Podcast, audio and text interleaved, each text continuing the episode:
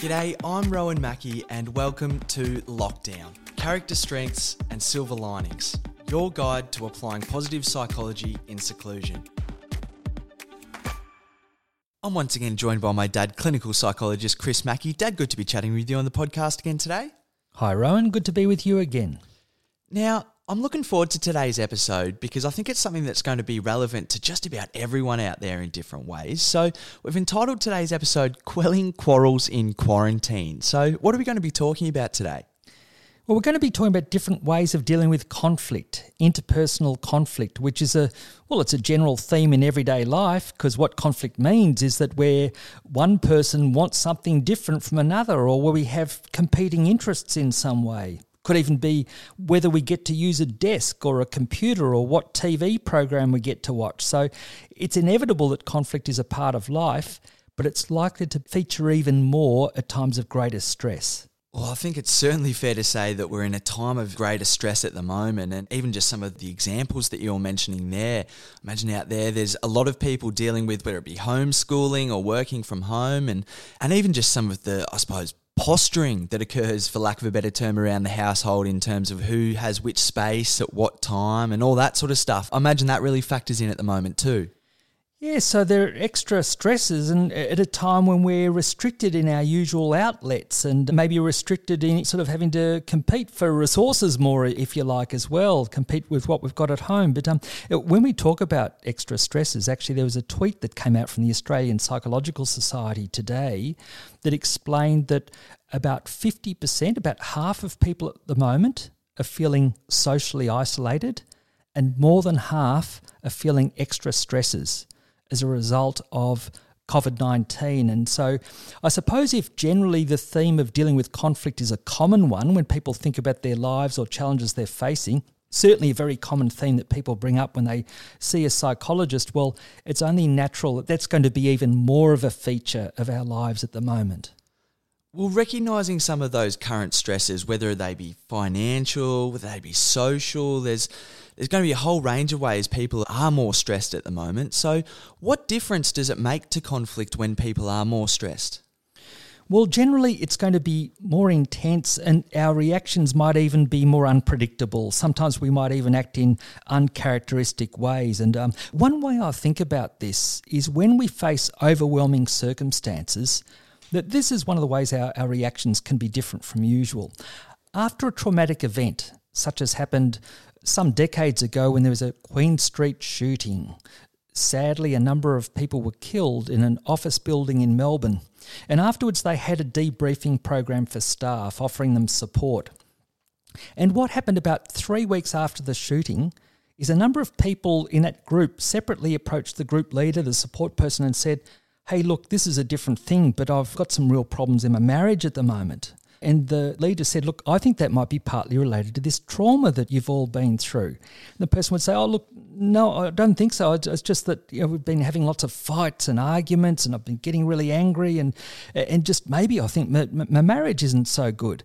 Now, this happens so often that they approached the leader in that way that afterwards he twigged that one of the ways we can react to feeling overwhelmed is to have pent up tension.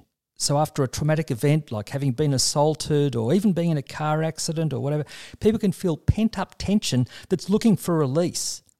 And especially for men, there's a risk that the way that some people will express that release or even unconsciously seek it is by losing their temper in some way. And so that's one of the examples of some of the unpredictable ways we can react to conflict under stress. And so with this podcast, we're looking to help people reflect on our ways of dealing with stress and conflict and, and if we can maybe choose some more constructive ways of responding.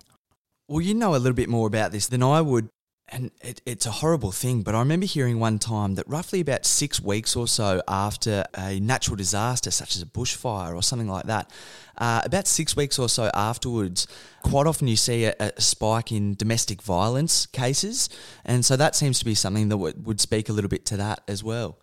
Yes, unfortunately, the effect of prolonged stress and, and, and how that can impact on, on people. And it just shows the importance of looking to get a handle on that, of reflecting on our ways of things. But um, because one thing is, some common reactions to stress are having more difficulty concentrating, more difficulty with sleep, and another one is greater problems with irritability.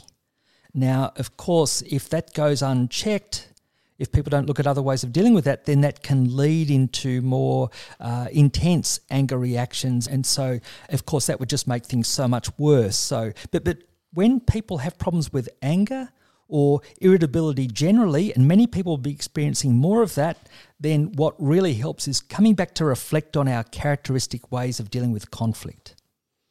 Well, I think it's really worth looking into some of this stuff at the moment because of how long we do have left living in seclusion. I imagine over time, some of the, the tensions that appear can, if they're not addressed properly, can certainly escalate. So I imagine a period of some months living in tension with those around you could really go against the relationship overall.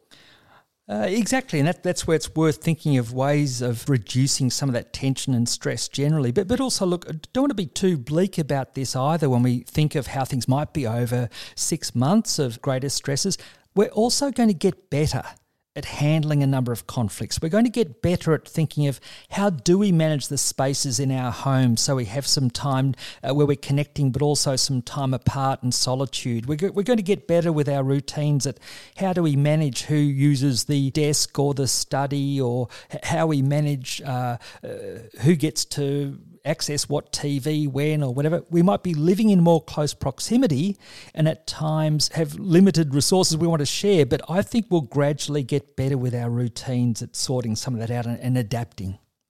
Well, I think that's just it. And even if you look at the way things have unfolded recently, there's just been so much change. It's been so sort of hard to get your head around a, a, certain period of time with any sort of stability. So there is going to be some readjustment and some, I suppose, settling in that takes place now that we're a couple of weeks down the line. Yeah, and look, look, I think a general point that you're making there too is it's a thing we've brought up in this podcast before, but allowing ourselves to be vulnerable, cutting ourselves a bit of slack. Now, that doesn't mean that we make excuses if we lose our temper or something like that, but just accept the fact that there are extra stresses. At times, we might act in ways that we're not so proud of or it's more difficult to manage, but by reflecting on our ways of reacting and how we might, say, tweak our reactions, uh, hopefully that will help us over the coming months. So, having a look at our current situation with everyone spending more time indoors and around others, are there any things that you think that are particularly relevant that apply to conflict management? Well, look, in terms of the specific things at the moment, I think it is partly working out routines together and how we manage spaces. I think in homes, especially with younger children, it helps if the two parents together have ways that they have a fair bit of agreement on ways of managing situations where conflict might come up. But, but I think also managing with some of the adjustments with homeschooling or what the expectations are about homework or whether people are using screens or how much homework people are doing. Actually, part of dealing with conflict is trying to be realistic in our expectations of ourselves and each other. And the main thing I'd say at the moment is cutting ourselves and each other a little bit more slack with that because that's where we're particularly going to get into more difficulty if our expectations get a bit rigid. Yeah, so I suppose what comes to mind there is having a look at everyone's current situation at the moment. One thing, I suppose, a tactic that you would usually employ to diffuse conflict would be to, to I suppose, gain some space from the other person. But that's not necessarily something that people are going to be able to do as much at the moment. So, what do people do about that?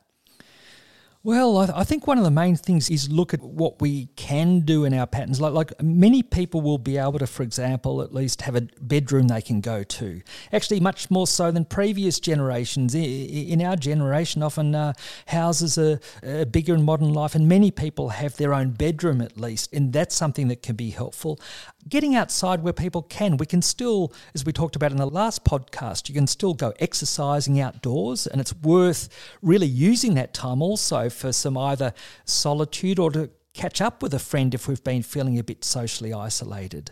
But I think also, in terms of our routines or spaces or whatever, if we have ways that we have access to a certain space in the house, if there is, for example, a study that we work out that, you know, roughly when people can get to use that in a way that's shared. Uh, so, so, part of it will be thinking about how we combine, uh, like our routines, with making the most of the spaces we've got and spending time outdoors in your yard, certainly. If people enjoy gardening or something like that, there'll be extra ways that we can find, hopefully, a way of getting a bit of time to ourselves. Well, recognising that there is going to be some extra conflict that occurs at the moment, what are some of the more tried and true principles of dealing with conflict? Okay, well, one of the things is there are a certain number of characteristic conflict styles. And the way that I like to describe them sometimes, it relates to different kind of animals. And um, if I use these examples of these animals, like uh, you know, one might be an owl or one might be a turtle or whatever, each of us are going to tend to have a main conflict style and maybe a, a backup or secondary style. But, but, but one example of a conflict style is being a, a turtle. A turtle will tend to see conflict as a very negative thing and withdraw from the conflict, think, oh, this is all too much, and just sort of go off on your own. Another style is being a teddy bear. And a teddy bear might be letting other people have what they want, giving up a bit of what, what you want and making sure other people are happy, and sort of, you know, being very accommodating. Another conflict style is to be you know, somewhat aggressive or attacking, so being like a shark, so to speak, thinking, hey, this is really important to me. No, I really want this computer now. No, I'm, i must have it, kind of thing. That would be what we would call a more forceful or aggressive kind of style, an attacking style. Then maybe a, an owl would represent a win win approach. An owl's going to think of not just, well, what's, what's worthwhile for me in this situation, but also what's worthwhile for the other person. And then we can think of, say, a compromise, someone who'll go for some of what they want, but let other people have some of what they want as well. So when we look at these different styles, whether it be sort of more withdrawing or accommodating or more attacking or, or an owl is, is sort of you know, looking to collaborate or whether we compromise, how we deal with conflict involves two elements. One of those elements is how much importance do we place on our own interests or what we want? And the second element is how much do we value or emphasize the relationship? And as you can imagine, like generally it helps to have ways, if our main ways of dealing with conflict are some of the more what we call assertive styles, like compromising or the owl being collaborating, then we're going for a bit of each. We're going for a bit of what we want, but to see other people get a bit of what they want. If we go for uh, just, you know, this is what I'm after more than the relationship, we'll tend to have more aggressive patterns of, of reacting. Whereas if we tend to give up what we want because we're so concerned about the relationship or don't value what we want so much, then we'll tend to develop more passive styles of dealing with conflict. So, do you think there's a best style of conflict management to employ? Is it something that you can sort of say, well, hold on, everyone needs to be a bit more of an owl at the moment because we all need a little bit more collaboration? Or is it something that's a bit more individual? Uh, yeah, good question. Because often we think, oh, okay, there must be one best conflict style. And certainly as a psychologist, you generally think that it really helps to have one of your main styles being an assertive style, meaning either collaborating, like an owl, or compromising.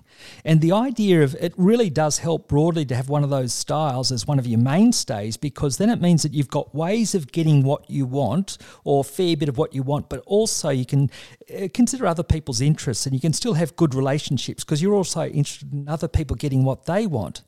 But if there's anything I'd wonder about in the current situation, I wonder whether with stresses being more intense or whatever, there might be a little bit more payoff sometimes for some of the passive styles, if you like like you know being accommodating, like giving a bit more ground for others we share a house with. That's likely to help when you live with others long term. Uh, also, some conflicts are going to be so small they're, they're, they're, trivial. They're not worth having an argument about. So then maybe it's okay being a turtle and sort of withdrawing. When normally we would think of that as a more you know, not so adaptive conflict style because it means that you end up not getting much of what you want and it doesn't necessarily help the relationship. But uh, I think in, in the give and take, we'll, we'll, be getting more used to give and take as we're living with each other a lengthy period of time. And I think that, well, there'll be more of a downside to attacking ways of dealing with conflict. And sometimes there isn't going to be a realistic win win approach, and we don't have to necessarily push that too hard. I, I think that uh, the main thing is being a bit accepting of there being a bit more conflict and, and looking to dial down the intensity. And so, how do we develop our styles? Is it sort of the case of, oh, I can just imagine someone out there being a, a bit more of a shark and, and thinking that they want to get a little bit more closer to, say, the owl sort of type of or, or style of conflict management? So, is, is it the case that we're sort of preordained to I suppose, react to conflict a certain way throughout our life, or are there ways that we're able to develop it? Well, generally, we'd see our ways of dealing with conflict. It's a lot to do with learning. So, uh, our main ways of learning are probably learning from our parents. And, and whenever, we, as a psychologist, you see clients, uh, even in the first session or the first session or two, we typically ask people about their family background and things like that. But we ask how each parent tended to deal with conflict situations, whether passive, aggressive, or assertive. And that leads up to uh, inviting the person to reflect on how they tend to deal with conflict situations, which is often a kind of combination of their parents' styles. And it's very helpful if people have had a parent, or very lucky if they've had both parents who tended to have assertive styles where you can learn to get what you want and still consider the other people's interests. Uh, but we do tend to learn and be influenced a lot by our parents' styles. Now, it's a little bit different the last 20 years because there's a lot of emphasis on psychology now. So there are different strategies of, of dealing with uh, with interpersonal conflict that might be discussed in schools. And um, uh, so there are many schools, for example, that have positive psychology programs these days, or other kind of uh, educational programs that look at how we deal with life issues and also I think that there's more in popular media. Uh, there's more even on uh, TV, different educational ways. There's more these days that people are interested in psychological kind of themes, and so many people have found other ways of learning other than just from our parents, but also it's from our teachers, it's from our peers, it's from uh, movies or literature. We can draw on all sorts of ways of learning about conflict, but in the first instance, our initial bent tends to be following on what we've observed in our parents. Well, that uh, that leads us on nicely there to our next point because we like to discuss on this podcast the character strengths and how they can be applied in, I suppose, in a bit more of a positive way where conflict could otherwise be seen something that's oh, a bit more wholly negative, but if we look at the character strengths and and now that again like like with most things there's going to be some that i suppose apply uh, more obviously such as forgiveness. That's one that, that sort of comes to mind with conflict. But others that apply less obviously. So we might go through the list here and, and i'll just pick out a few and ask you about them. So what about kindness? Kindness is probably a little bit more of an obvious one isn't it Look, look, it is, but I think that's a that's a great one to highlight because even apart from character strengths, we know that there are a few from, from positive psychology. We know that there are a few ways that people might relate to others that have a particular benefit in people's well-being, and one of them is kindness. And when we think about it, any little act of kindness that we do towards someone at home, it might be making them a cup of tea, it might be helping out with an errand, it might be just uh, uh, showing sympathy for someone who's going through a difficult time. That's a kind of positive energy that will tend to make a difference. And another one is gratitude.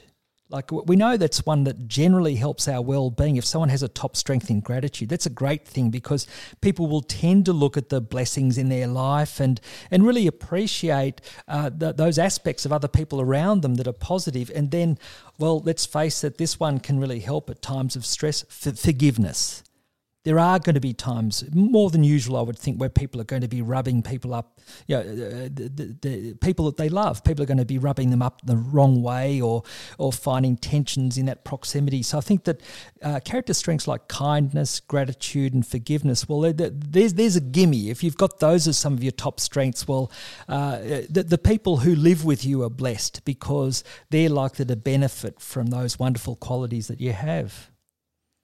Well, I think there's been some great stories of people showing kindness and forgiveness that have come out of this whole change of circumstances that everyone's going through. One thing that comes to mind is uh, you hear of sort of neighbourhood groups and kind of communities coming together on sort of WhatsApp and passing their details around, and whether it be doing a, a nice thing for an elderly neighbour or or just another member of the community that, that you're able to help out. You hear of people gaining great benefit from doing these sorts of things.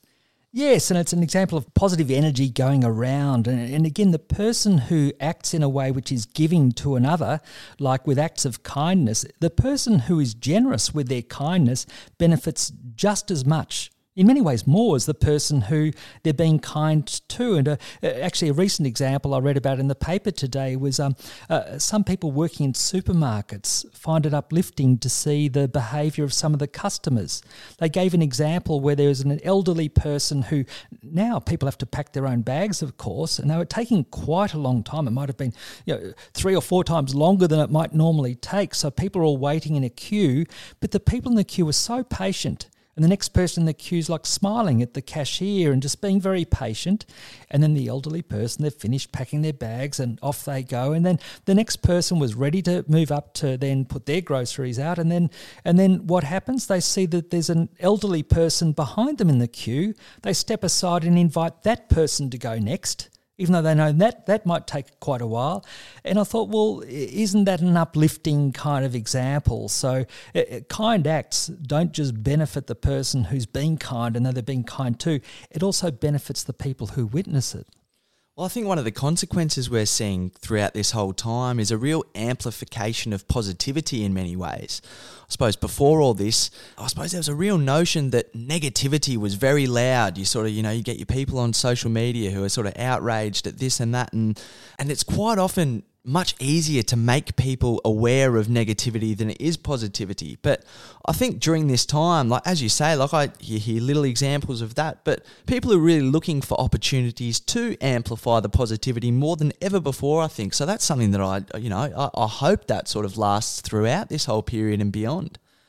I like your emphasis on opportunity, and, and I suppose um, uh, something to highlight about conflict is we often have a negative connotation to it. Like in our in our culture, if you ask people, for example, what does conflict mean to you? Sometimes I run groups with people. It's about conflict management, and you write up the word conflict. What does this this mean to you? And people might say anger, frustration, uh, antagonism, uh, negative, uh, fighting, and then gradually people might start to say say some other words like uh, differing opinions, different points of view, understanding, empathy. Like uh, over a period of time, people start to realize that even though we might often associate conflict with negative things, really because it, it technically means when one person's interests are different from someone else's well, that's going to be normal part of life. We don't always want to watch the same movie that we're going to, or uh, go to the same restaurant, even if we're doing positive things, or go to the same holiday spot. So it's natural there'll be conflict, but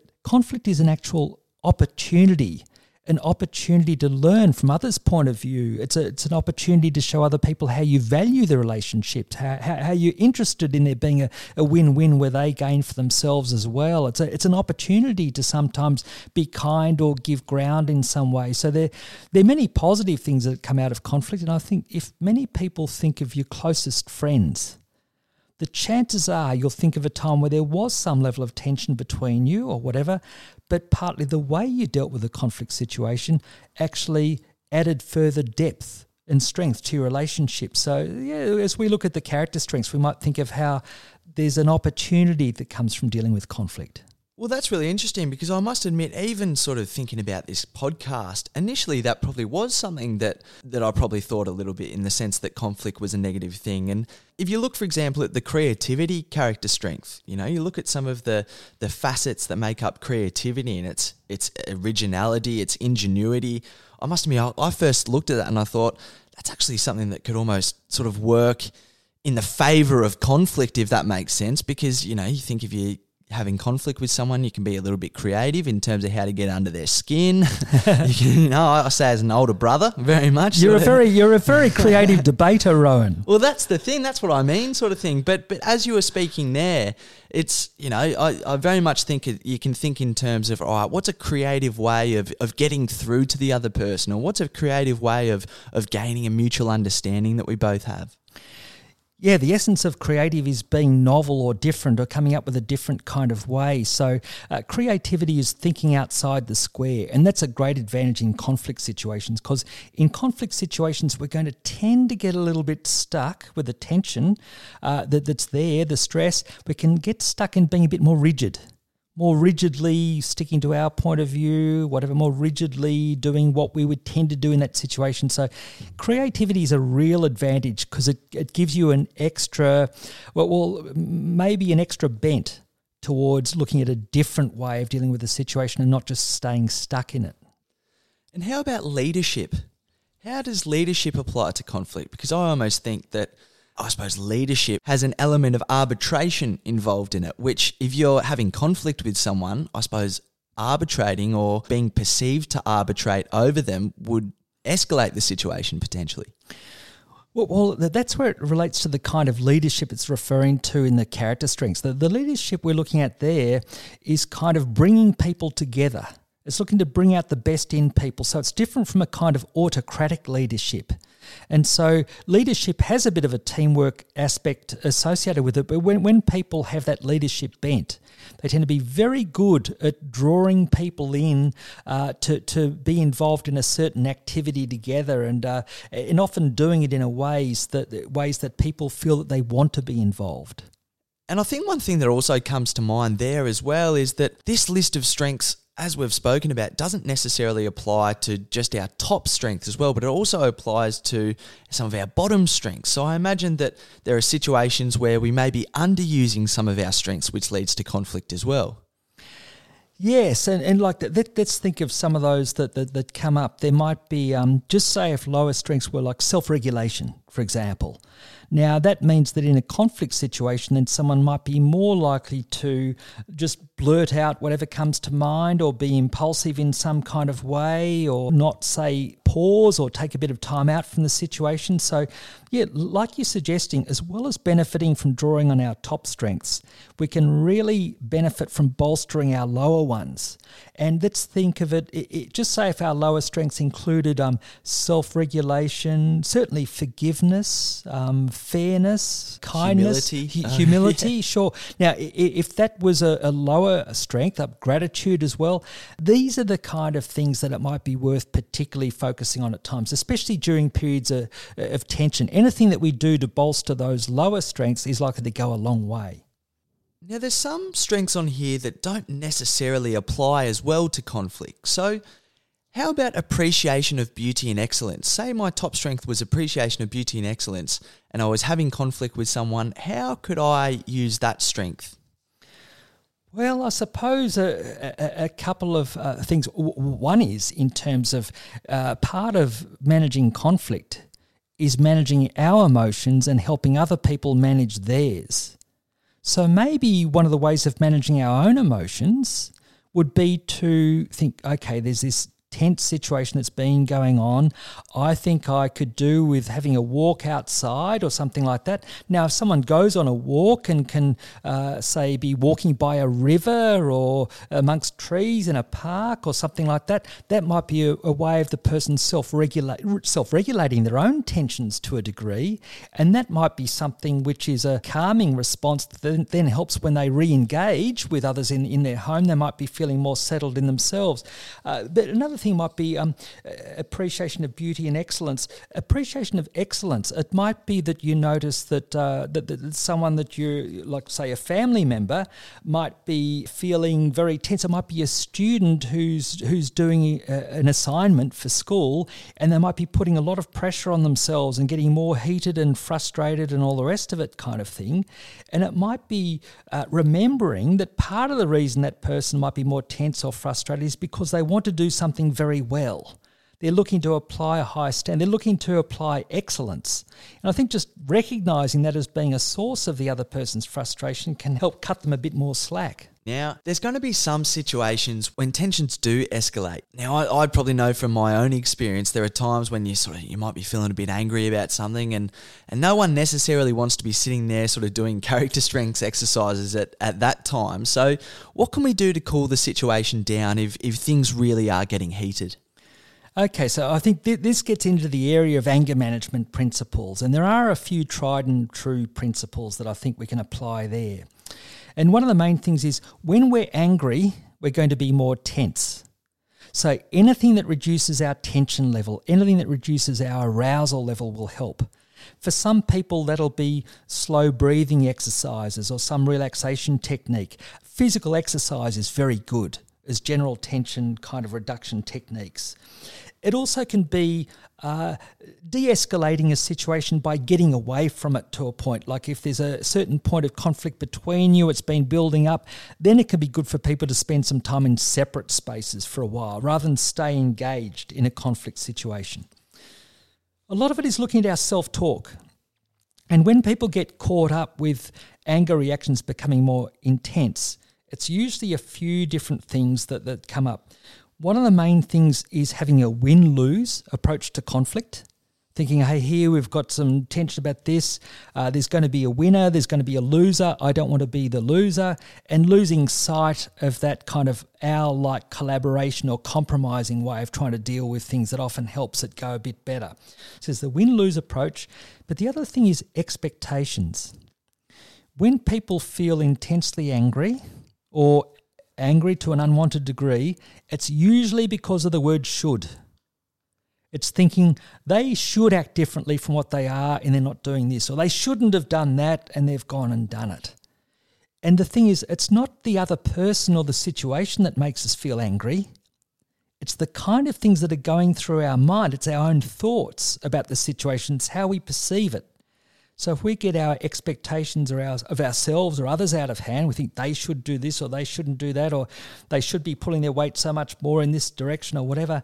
Natural to feel frustrated, but it helps not to get caught up in rigid expectations. It's, uh, instead of thinking they should do this, we can think, I would prefer if they did that. I would, I, I would like it. I would appreciate it if they help with this. I, I would, I would think it's more fair, and I, I, would appreciate them sort of uh, whether it be helping more with the, uh, whether it be with the housework or whatever it might be. So, looking at our self talk, watching out especially for the word should and if we are going to bring up a conflict situation, it really helps to pick your time, pick your setting, and use a, an assertive approach of I statements.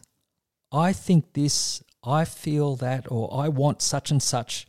If we can bring up the I statements when there's a, a situation of conflict, it's likely to go better than if we have the language like, you this, or you should that, or uh, why did you whatever it, that, that, that kind of finger pointing reaction leads people to tend to just get their back up and it tends to just uh, escalate. So I think they're the main things looking for ways to dial down our arousal level, watching out for our self talk, and especially the, the, the shoulds. And if we can look at giving others a fair bit of ground, looking to be forgiving, looking to be kind in different ways, and if we want to sort something out, looking to pick our time and maybe use I statements, just making a statement of how we think or feel about a, a situation. Then hopefully the other person's ready to hear that and then reciprocate. So I generally use a, a principle that if we're going to look to influence people, influence people with our ears. So first of all, look to bring out from the other person what are their interests. How how do they see a situation? If we've got that in mind, we're likely to less get stuck in rigidity and thinking they should this, they should that. Well, that really reminds me of something that you told me one time when people are acting in a certain way that's, say, quite toxic or that's quite outwardly negative. Quite often, they could be just attempting to externalize what's going on in their own head in terms of if they're feeling very much that everyone hates them or they're not feeling sort of connected to those around them there's the potential that they'll act in a certain way to go, well, now I know for sure that they do, sort of thing. Yeah, look, actually, how that reminds me is, is look, it even comes back to toddlers where it's more obvious picking up someone's mood. Sometimes we can be engaging with a toddler or a child, an infant in a high chair, and they're throwing all the food around on the floor and all the rest of it, and that could be very frustrating having to pick that up or whatever. But parents of infants will often pick up that actually this is also the infant expressing something of their emotions. That the mess isn't only the things they're throwing on the floor, but the infant might feel quite irritated or whatever. Same with a, a toddler if they're throwing a tantrum. We, we might feel some frustration or irritation around their behaviour, which is often reflecting the emotion that the toddler has at that time. And parents will tend to quite intuitively pick that up. Well, we're not toddlers, sure, but there can be a little bit of that that happens in our own lives and households, especially when you're living in close proximity to each other. You can feel a bit of a reaction or tension or irritability or stress within yourself, and it might be reflecting something of the feeling state. Of the others that we're living with. So sometimes it helps to consider that as a possibility and step back and think, oh, is it possible that they're feeling quite irritated or frustrated or whatever? And hey, maybe we're a little bit in the same boat here. Maybe we can cut each other a bit of slack without making excuses for people's behavior.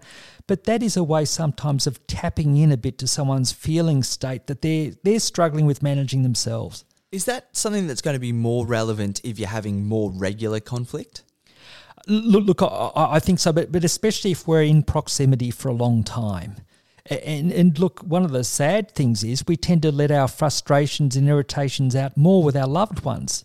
And often people will say, uh, well, not just in a therapy situation, but in everyday life, but people will say, look, you know, th- th- this is so frustrating. This is the person that I, I care about, but the, they're, they're acting towards me this way or vice versa. Well, well, let's face it, we feel more safe and comfortable with our loved ones. And so, unfortunately, that means that our, our uh, dysregulated behavior might spill out more with them, whereas we might be on much better behavior with friends or work colleagues or whatever. So, so but it's also worth really taking that into account and thinking for our own benefit as well as the people that we're living with where we are all in the same boat restricted just looking to take that bit more care to dial down our reactions.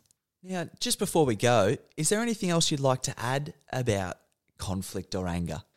Look, I suppose the general thing is allowing for there to be a bit more of it, more irritability at times like this, looking to cut, a, cut ourselves and each other a bit of slack in terms of allowing ourselves to be vulnerable, but where we can go with the positive energy, go with the positive energy of, uh, of kindness, of forgiveness, of gratitude, and recognizing that we are in the same kind of boat. So we are going to feel frustrations at times and accepting that, but where we can dialing down the intensity of the negative dialing up the positive energy, and that will help all of us get through the next six months or so a bit better, I think.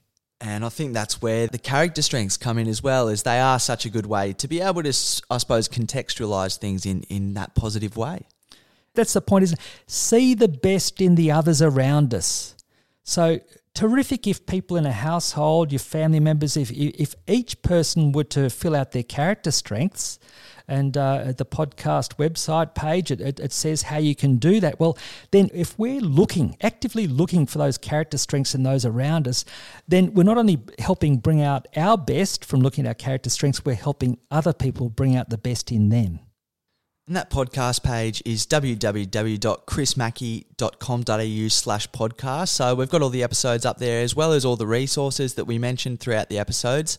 And we've also got the email at podcast at chrismackey.com.au. So thanks for having a chat with me today, Dad. It's been good. Thank you, Ryan. I've enjoyed it. We'll see you next week.